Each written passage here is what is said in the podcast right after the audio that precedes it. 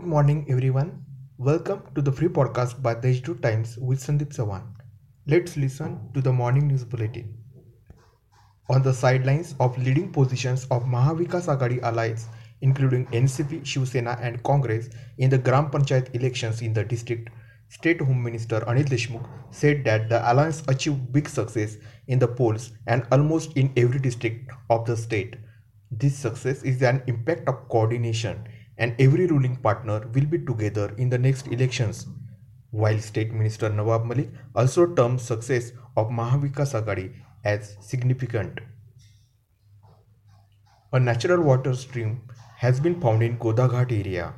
Presently, work is underway to revive the natural streams and natural water sources beneath the basin of the Godaghat.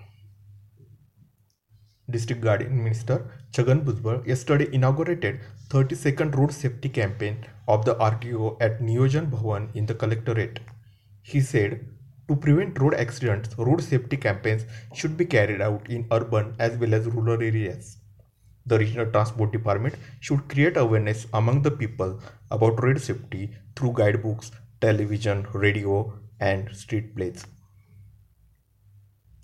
In a Gandhigiri style agitation, Prahar Janashakti Party paid homage to a tree which was cut overnight by unidentified men at D'Souza Colony on College Road.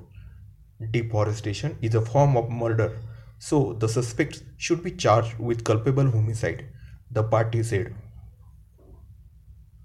In a big crackdown against illegal trades, the rural police have seized gutka and tobacco products as well as two containers collectively worth over rupees 2 crore at Karanskhed Phata on Wani Saputara Road in the Dore Taluka of the district and arrested four people in this connection. About the pandemic, the number of recoveries has increased to 1,10,492 while the recovery rate in the district is stagnant around 97%. As many as 144 new COVID cases found in the district on Monday. That's all for today's important news. For more, subscribe to theistu.com.